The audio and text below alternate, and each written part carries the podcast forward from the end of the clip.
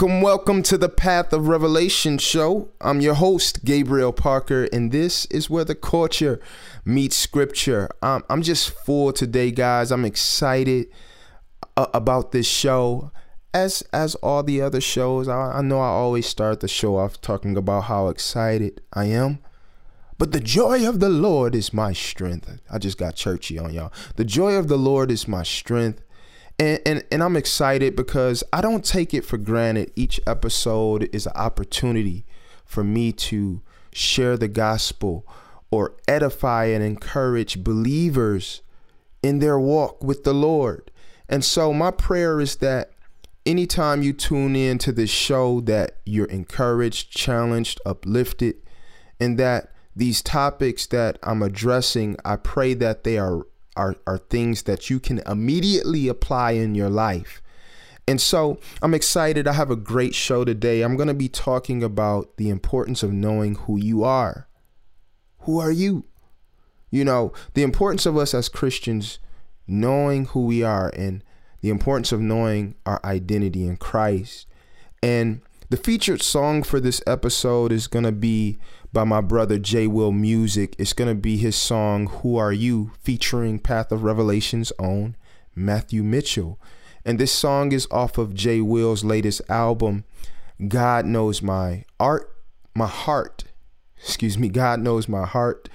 Um, J Will also has a new album coming out this year. I don't, we don't have a release date yet, but it's coming. I've heard a lot of songs on it. It's fire. Also, Path of Revelation. We have a new project that's about to drop the end of May, early June. We don't even have a title yet, but I can tell you the music is slant is amazing. It's bananas. It's crazy. It's lit. It's on fire. And so, listen, I'm I'm just excited about this show. But moving on. So I've really been meditating and thinking about the previous episode, the specific specifically the segment on self-love. And I've been hearing a lot of positive feedback from that particular segment and a lot of you guys have been letting me know how it's been encouraging you and challenging you.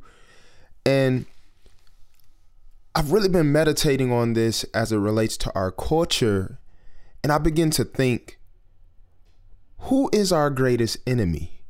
A lot of times when we think about our enemy, we immediately think about the devil or we think about our haters.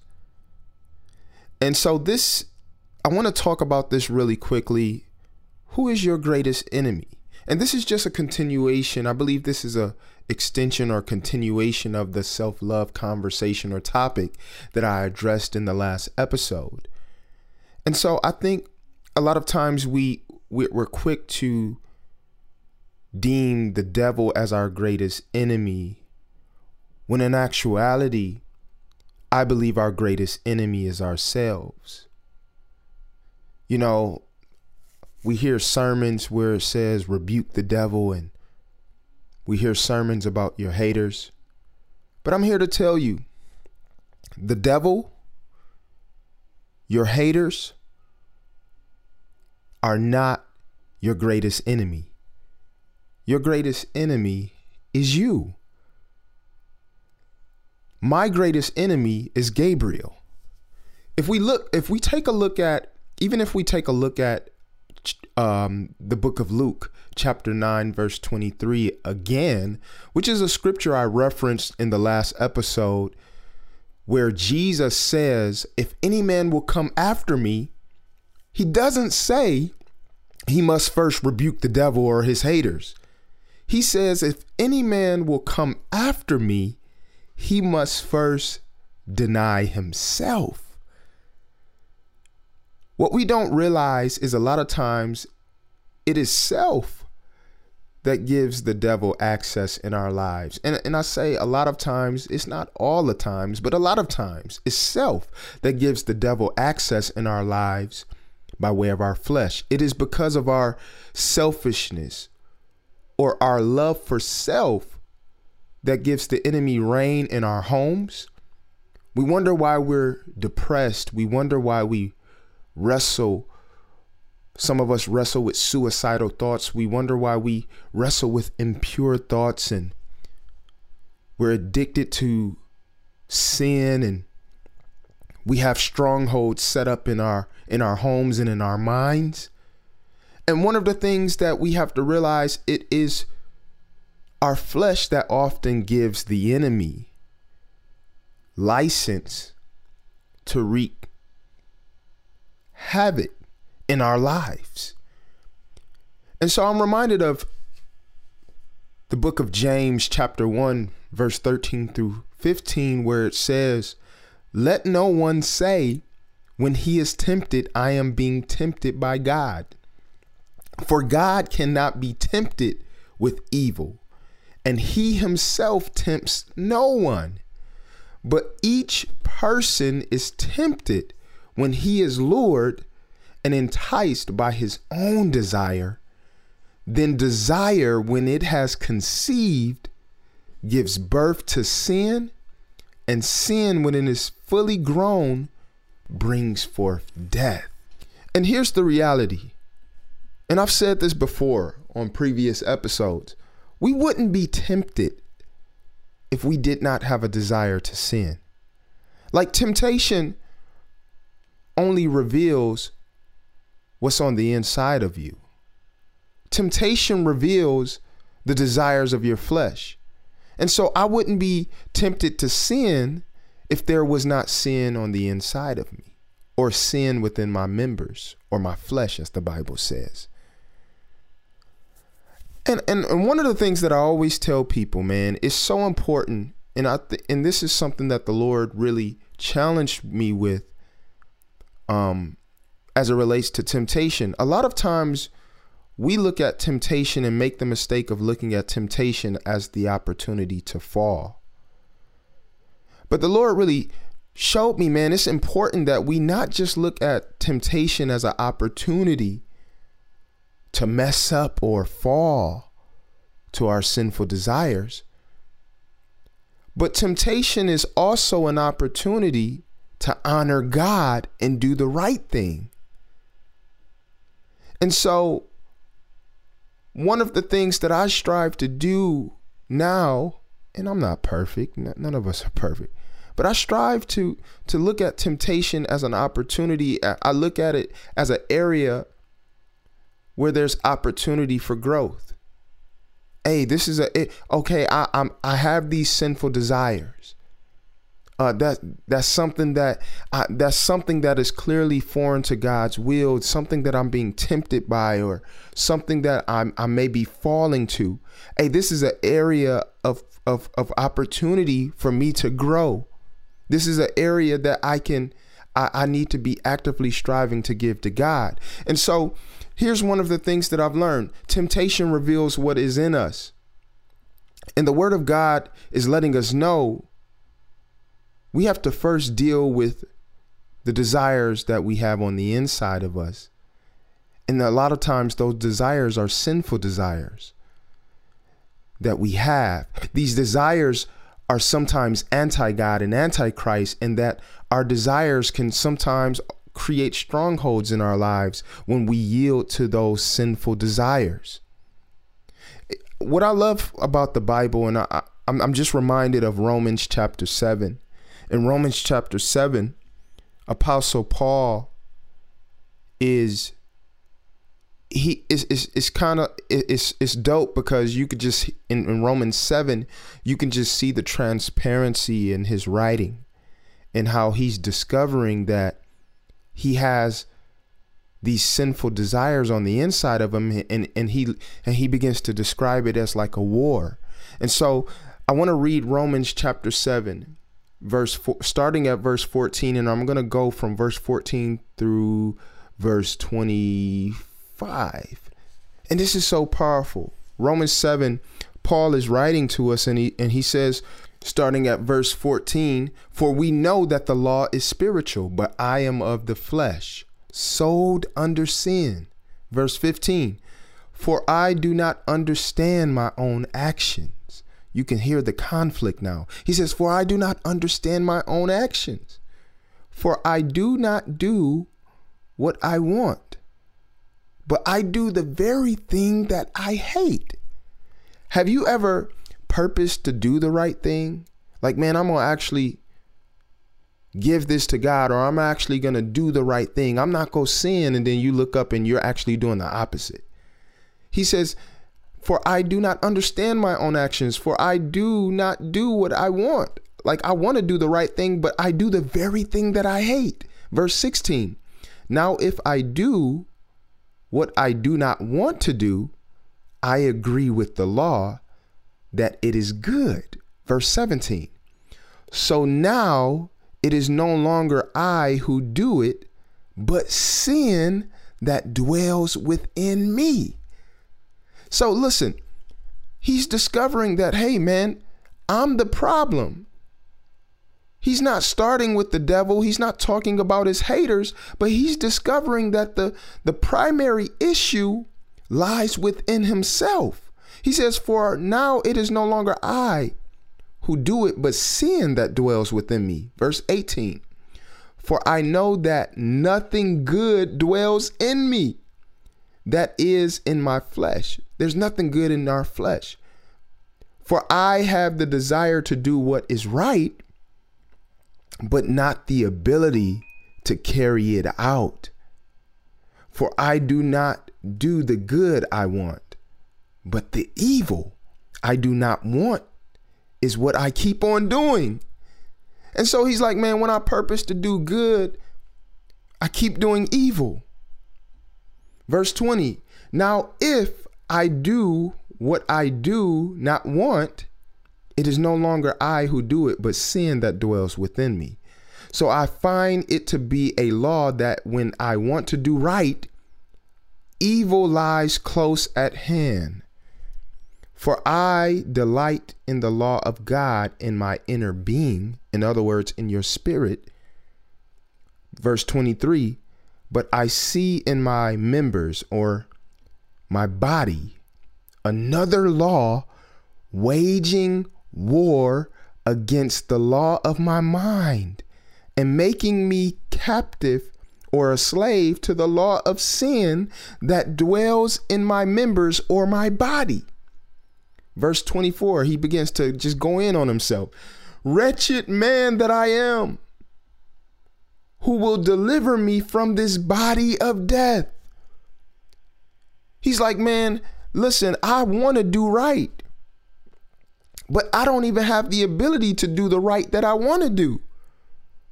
And he says, man, who's going to deliver me from the desires of this body? There's nothing good in our flesh. Verse 25, he he he wait, he snaps, it's, it's almost like the Holy Spirit slaps him out of it. He says, Thanks be to God through Jesus Christ our Lord.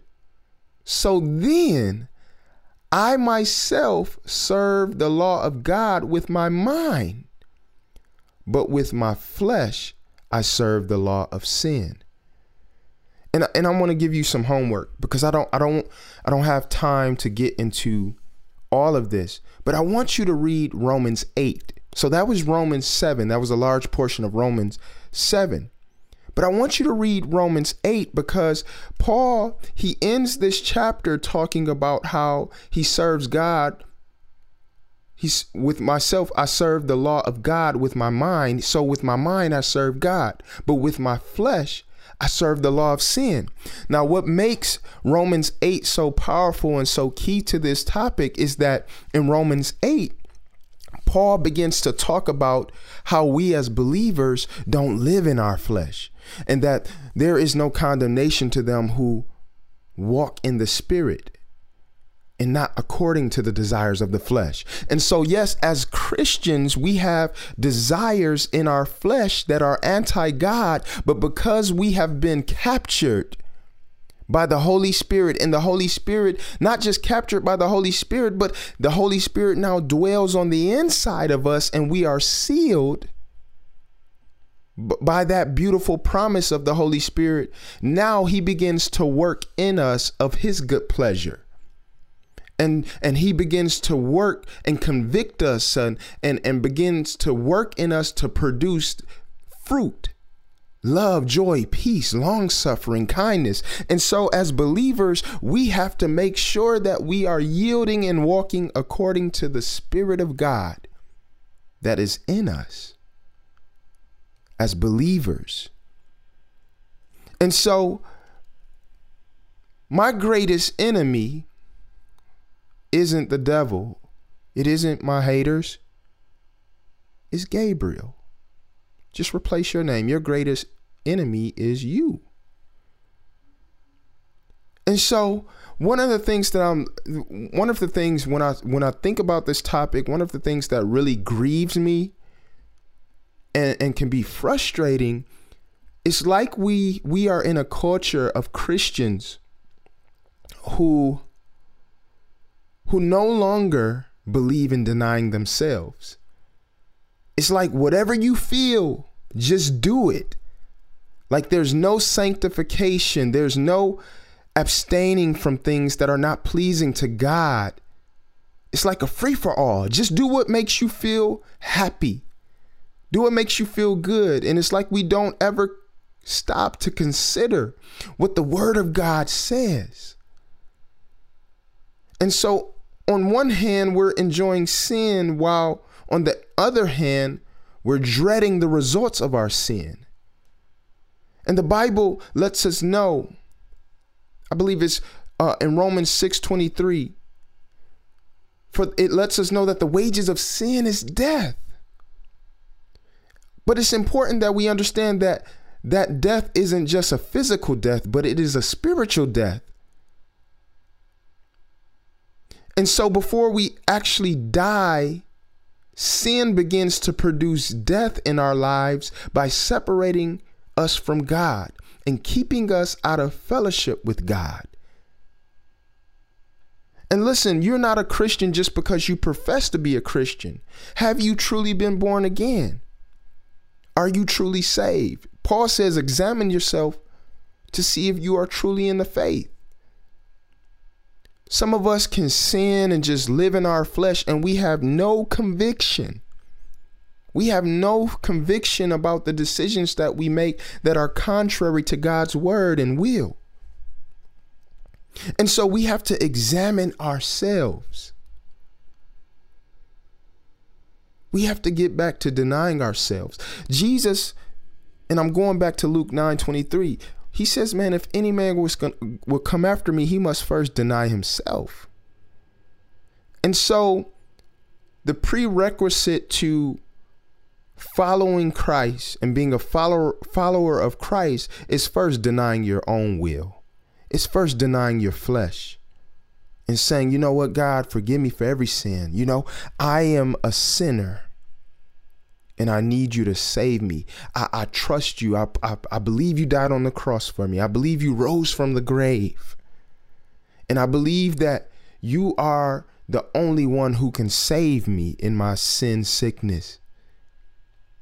And so it starts there. And so we have to understand many of the strongholds and things that happen in our lives is a result of us giving in to these sinful desires.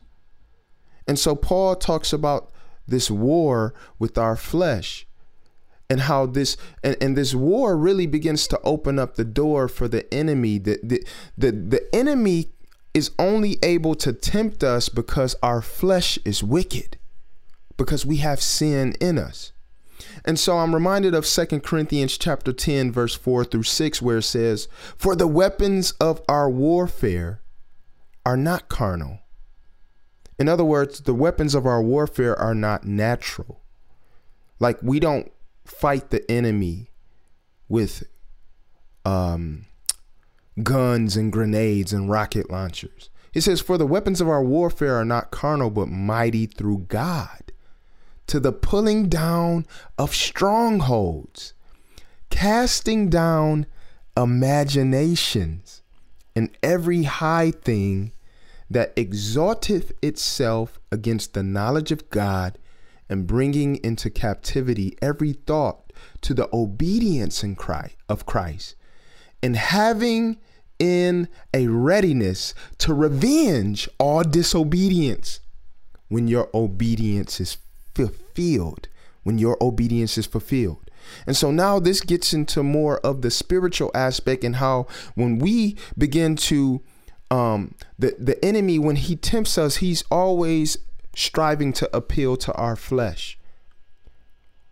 In Romans 7 we saw Paul say there's nothing good within my flesh. There's nothing good within me that is my flesh. And so the enemy tempts our flesh. He tempts us. He he studies us to see what we like. And what happens is when we begin to give in to temptation, he begins to set up strongholds in our lives. And those strongholds start by way of our thoughts and our imaginations. This is why verse 5 in 2 Corinthians chapter 10 says, casting down imaginations and every high thing that exalteth itself against the knowledge of God. We cannot be, we cannot just sit and entertain and meditate on things that are contrary to God's will for our life. This is why it's so important for us to watch who who has our ear and has our attention. It's important for us to watch our what type of friends we keep and the advice that we're listening to. It's so important for us to to watch the type of podcasts we're listening to and radio interviews we're listening to, television shows we're watching. It's one thing I, I, see Christians on social media. A lot of times we're more bold about celebrating secular culture and secular art. We're more bold about celebrating these things than we are the gospel a lot of times. And the art just is antichrist, it has agendas that is foreign to God's will, it's because these things have captivated and captured our imagination. And when our imagination is is subject to the things to our flesh and sinful desires, the Bible says as a man thinketh in his heart, so is he. And so a lot of times we we struggle with sin and temptation because that is what we're meditating on. That is who we're listening to. It's it's in the music that we're we're listening to. It's in the it's in the movies that we're watching. And so it, it goes beyond it just being entertainment. And it and it's and it goes beyond just entertainment to it being indoctrination. And so now and, and this is one of the reasons why I started this this this this show. And that's why the slogan is where the culture meets scripture. Because one of the biggest problems that we have as professing Christians, I believe, in this culture is we've allowed culture or the world system or the the world's way of things to indoctrinate us. And so now we view we view everything through the lens of the world instead of viewing everything through the lens of God, which is through his scripture, his holy scriptures. And so casting down imaginations and every th- high thing that exalts itself against the knowledge of God. And we have to have a readiness to revenge all disobedience when your obedience is fulfilled. Listen, man, I've made many mistakes. I fail I've fallen so many times. And in this I'm I'm I'm I'm I'm encouraged and I realize and it's important for us to realize the goal is to surrender everything to God. We I've learned we don't hesitate to ask and beg God for things that we want to come to pass in our lives whether it's children, new job, new house, new car. And we ask God for things that we're not even willing to surrender to Him once we get. We ask, we view God as a genie. It's like, God, I want to be the biggest rapper in the world. I want to sell millions of records. I want to be the, the biggest, one of the biggest singers. I want to travel the world. And once those things begin to happen, we forget God in the process because it was never about Him to begin with. It was about the success and fame. And it's like, man, when we get even a little success, our message doesn't even glorify Him.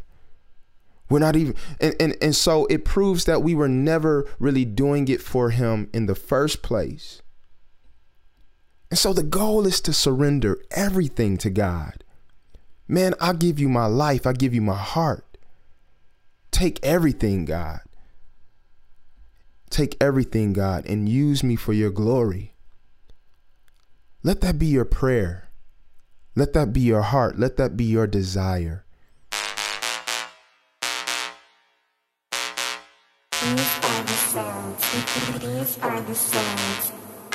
Hey, don't you hate when you run into somebody you used to go to school with? You see them like in the mall or something, and the first thing is like, it's this awkward moment. Like, are we gonna speak? And then you walk up to them, and you trying to figure out, like, is this the same you, or like, have you changed? And they trying to figure out the same thing. But for whatever reason, they assume that you the same old you. But really, you brand Some new. people think they cool with you just cause they went to school with you. That's when they meet that newer you. Like, who are you?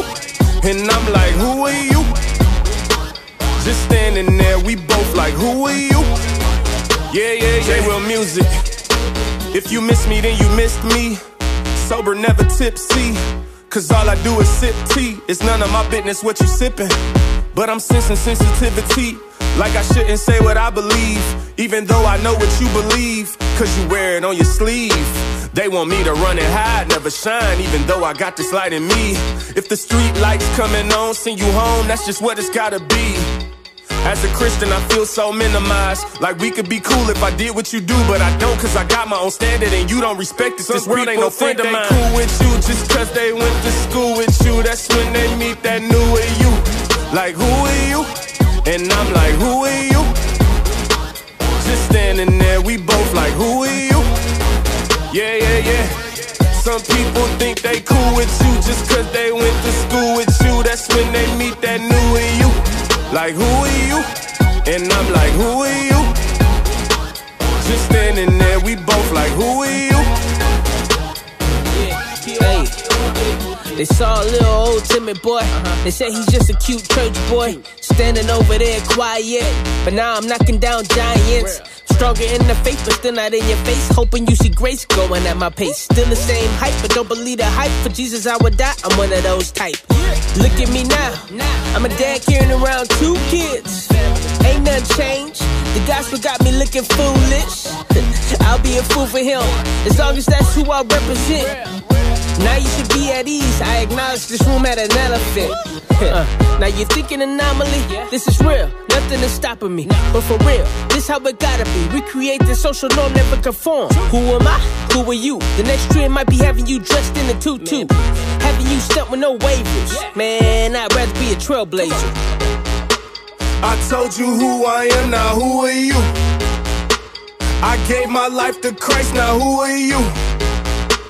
I'm not your average type, I'm a good friend. All this dream talk got me feeling brand new, and I want it so bad. Some people think they cool with you just cause they went to school with you. That's when they meet that newer you. Like, who are you? And I'm like, who are you? Just standing there, we both like, who are you? Yeah, yeah, yeah. Some people think they cool with you just cause they went to school with you. That's when they meet that newer you. Like, who are you? And I'm like, who are you? Just standing there, we both like, who are you? Yeah, yeah, yeah. I'm arranging some things, trying to get arranged. I got dreams bigger than today. I believe God over money. I believe money ain't a thing. Whole different meaning when I say it. See, the thing is, money doesn't change. Who you are, it only magnifies. Who are you? Mad cause I changed? Well, I'm mad that y'all stay the same. Like watching water fall for the drain.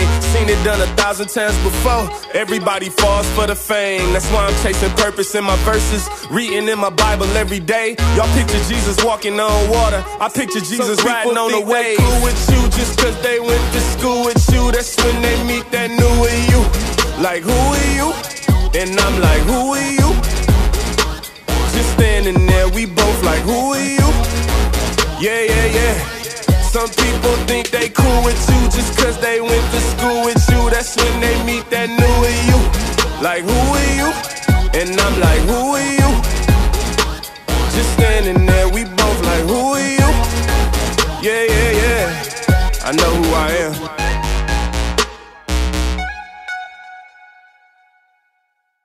So recently, my wife and I just started back working in our church, our ministry's children's church. You know, me and my wife, we teach ages seven to twelve. You know, some Sundays we we we partner. Some some Sundays I'm just teaching, and my wife is doing ten million other things. My wife is so gifted. She can teach. She can organize. She can chaperone. Like she does so many things. She's an awesome servant and woman of God. But we recently started back teaching children's church, and the reason why I said started back because we had taken like a year to two years off from specifically working with the children. You know, we do other things in the ministry, but we had taken about a year to two years off just because of personal issues happening in within our family and work related schedules changing and having a second child, you know, and so we took a break. Um, but recently, I want to say about three to four months ago, my wife was like, Hey, Gabe, I think we should get back to serving in the children's ministry. And one thing I'll say about the children's ministry, you know, and, and I know this isn't the case in everybody's church, but sometimes we can view the children's ministry as, hey, you know, let's just get them through. Let's just pass the time away while their parents are in the real church. It's almost like sometimes we don't view children's church as real church or as an opportunity to really evangelize and give the children the gospel. And so I as I've been back serving and teaching the 7 to 12 year old class, I've really been it's been really making me think about how the Lord saved me when I was young. And I and I literally was telling the kids this yesterday. I was like, "Man, don't make the mistake of thinking that God is for your parents or your grandparents. God can save and use you right now. And it is important for you to get a foundation and understand who God is now versus waiting later. And so, as I've been serving with the young kids, it, I just really began to think about how the Lord saved me when I was like in first grade, and how, as a young Christian, how I often struggled with living out my faith boldly, and how I faced much peer pressure and and felt the pressure of fitting in with those around me or actually standing up for Christ and being unashamed that I'm a believer. And so I faced a lot of these things as a young kid. And even as I got older and went from elementary school to middle school to high school and in college, it was like a roller coaster ride.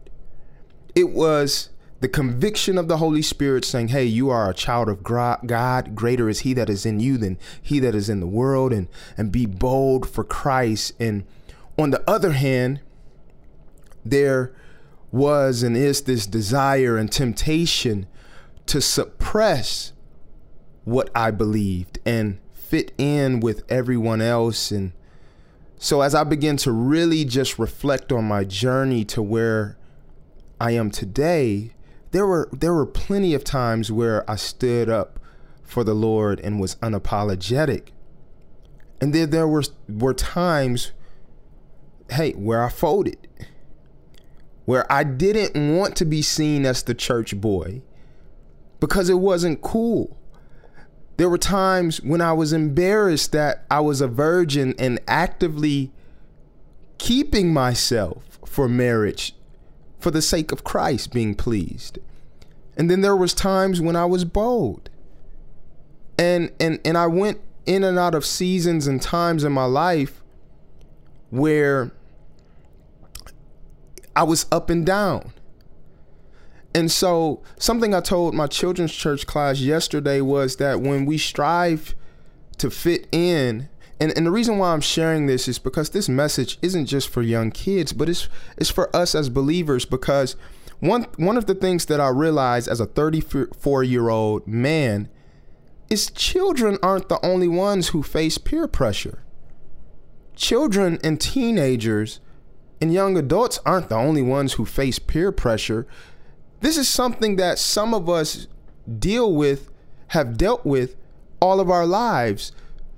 You I see adults, especially in the era of social media, I see adults acting like kids on social media, doing things for likes and shares, doing things to impress others.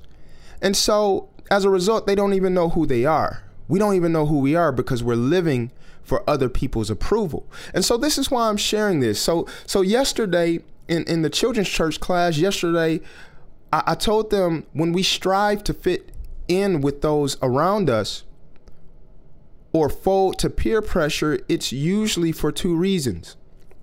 It's either one, we don't know who we are, or two, we know who we are, but we just get distracted and lose sight of it because we're looking at other people and we're looking we're looking to them for for approval. And so it's so important for us to understand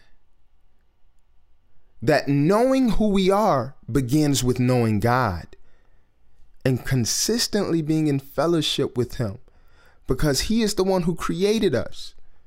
The best way to know a created or a, a creation or understand a creation is to understand the creator.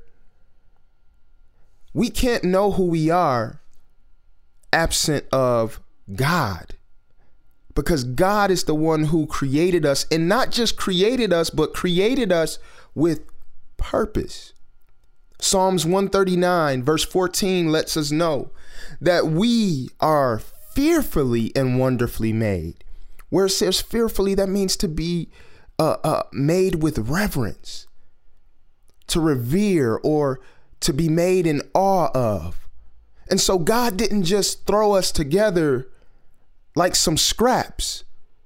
He didn't just put you together like a hand me down or put you down here like a hand me down, but God knew what He was doing when He created you, and He created you to be beautiful, not just exteriorly, but inwardly. You are made in the image of God. We are made wonderfully fearfully and wonderfully made. So God created us with purpose. Colossians chapter 1, verse 16 lets us know, and it's talking about Jesus. For by him all things were created in heaven and on earth, visible and invisible, whether thrones or dominions or rulers or authorities. All things were created through him and for him and he is before all things, and in him all things hold together. Listen, you were created to glorify Jesus. We were created to glorify Jesus. Jesus created us for his glory. We were created to glorify him. And so when we don't have a solid foundation or, uh, under, or understanding of who he is, we will we will be confused and deceived about who we are and who we should be striving to please. And so a lot of times I would strive to fit in with my friends and people who had no reverence for God. There were times where I loved the world. I, I love I, I I I cared more. There were times when I valued the opinions of others more than God's truth. You know, I was a class clown. I always wanted to make people laugh. I still love making people laugh today. But I wanted to I wanted to be popular so bad that I would go as far as disrespecting my teachers. And I wanted to be popular so bad that I was willing to sin and go against what I believed because I craved the attention, I, I, I craved the praise and approval of those around me. And so there was a war going on within me. But as I began to mature in the Lord in different seasons of my life, the scripture that says, If you are ashamed of me before men, I, I will be ashamed of you before my Father in heaven, really began to ring in my heart. It, it, would it would constantly convict me when I would be around friends and I would start cussing like them, using foul language because I wanted to be cool and fit in with them. I would start talking nasty about nasty about w- girls like them to just fit in. And the Lord would be convicting my heart and, and, and convicting my heart like you're not like them. I've learned that it's easy to, to conform to those you're called to reach. Because a lot of times as believers, we can feel like we're outnumbered. We, we in this world, we are the minority. We're outnumbered. The system isn't conducive for for for Christian living.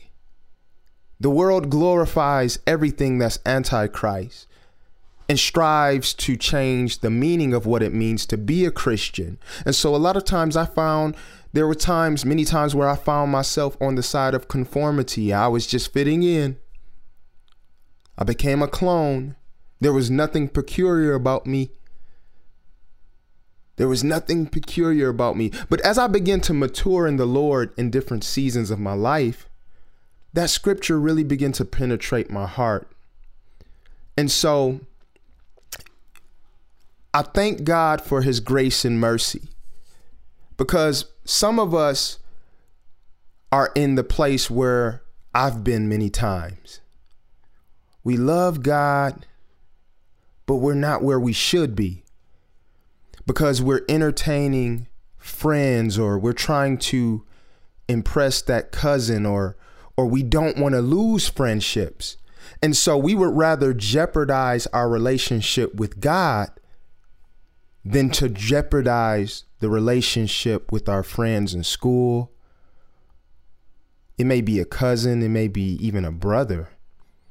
You know, whatever whatever that relationship, it may be your boyfriend, it may be your girlfriend and and you know this person isn't good for your walk with the Lord. You know, there's been times where I had to pray to God, man, God just separate me, separate me from ungodly influences. I don't know how to say no to my flesh right now. God, put a yes in me that isn't there, Lord. Give me the desire to want to serve you when I don't have the desire. Give me godly friends. See, listen, I be- I still believe in the power of prayer.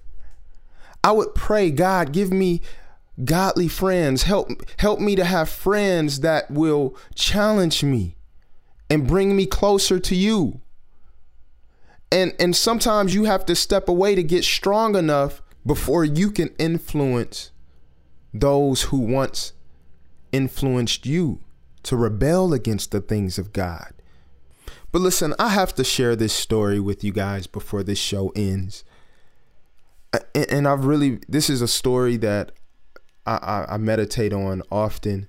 But I have to share this story with you guys because it's so important for us to know who we are in Christ. And God and God uses our boldness for his glory. Someone needs to see us stand up for the Lord, even when it's uncomfortable for ourselves. But this story is the story of two young men by the name of Kevin and John.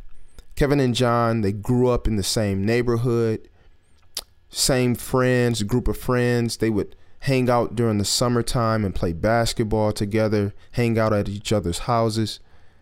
And Kevin was actually Kevin was actually a born again Christian. You know, he grew up in a Christian home. Both of his parents loved God and he had actually given his heart to the Lord at a young age. And he was sincere about his walk with the Lord. While on the other hand, uh, John wasn't a Christian. He didn't grow up in a Christian home. And but they were friends. And so they would hang out and John was like the cool guy. He was the popular kid. He had the freshest clothes and had the girls. And you know, when they were just young kids, like around in, in middle school, middle school age, you know, they would hang out and John being the popular guy, he would make fun of Kevin in front of their friends and make fun of him being a Christian, make fun of him being a virgin, make fun of him keeping himself till marriage. And a lot of times it would make Kevin feel embarrassed and, and, and ashamed that he wasn't doing what his friends were doing. Because he was outnumbered, he was like the outcast of the group, he was the church boy, he was the virgin. And so a lot of times Kevin struggled with being bold. But one thing about Kevin was though Kevin was uncomfortable being made fun of, Kevin would share his faith with them. He would he would preach the gospel to them. And so as they got older and, and parted ways, and they hadn't seen each other for years, by this time Kevin was in college and Kevin was leading a campus ministry. And one of the young ladies that had came to the Lord through Kevin's campus ministry was actually dating John. Her boyfriend was John. And so through her, they came back into contact after being out of contact for close to over about 10 years, something like that. And she was testifying to her boyfriend, John, about what the Lord had done in her life and how he had saved her. And, and as a result, it led to Kevin being able to minister to John again but the thing about John, John was always the cool kid, and he would come to Kevin in private and ask for prayer and talk about all his problems. But when he was in front of the popular kids, he would still make fun of Kevin. And so, but Kevin was by this time was stronger in his faith, and he had made an impression on John even when he was younger because he had stood for his faith. And so as they as they went on and Kevin was out of college by this time, one of Kevin's this is a crazy story. One of Kevin's loved ones ended up going to prison. And his loved one ran into John in prison. John was in prison. John had went to prison for um, fraud.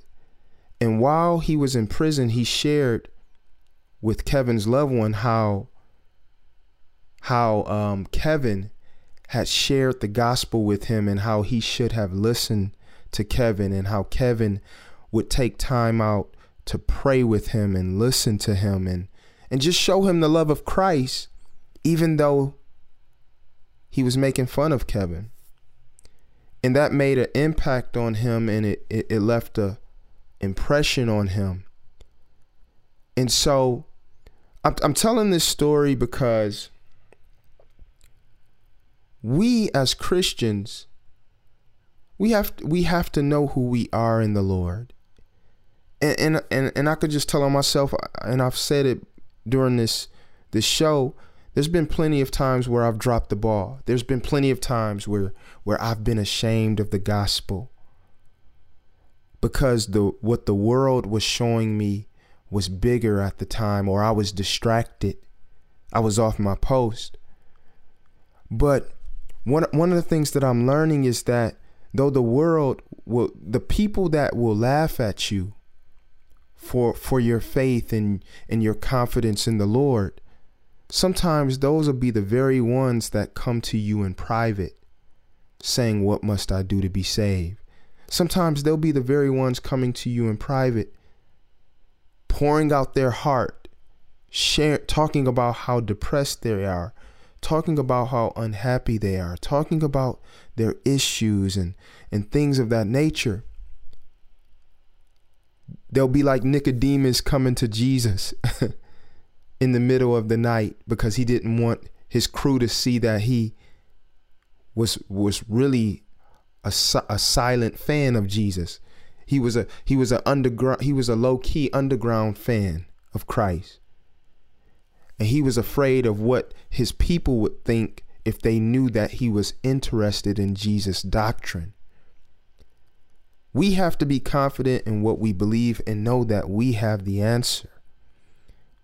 And that greater is he that is in us than he that is of this world. This world needs Christ. You know, I don't know about you, but I don't I don't have time for a popularity contest. Sometimes we we feel the need to try to prove so bad to the world that we're cool just like them. And we get so caught up in trying to impress the world and show them that we're cool like them that we end up conforming to them. And and and then we look up and Christ is no longer in our in our life lives or the example that we're setting. Christ is removed from our proclamations and our messages.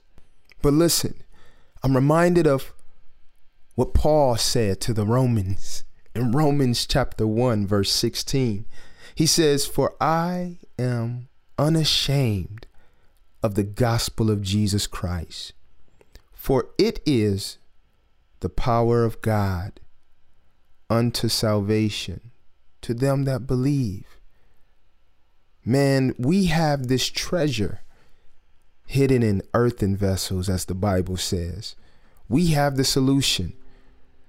We have to set our affections, as Colossians 3 and 2 says, set your affections on things above, not things on this earth. But listen, you've been tuned in to the Path of Revelation show, and this is where the culture meets scripture.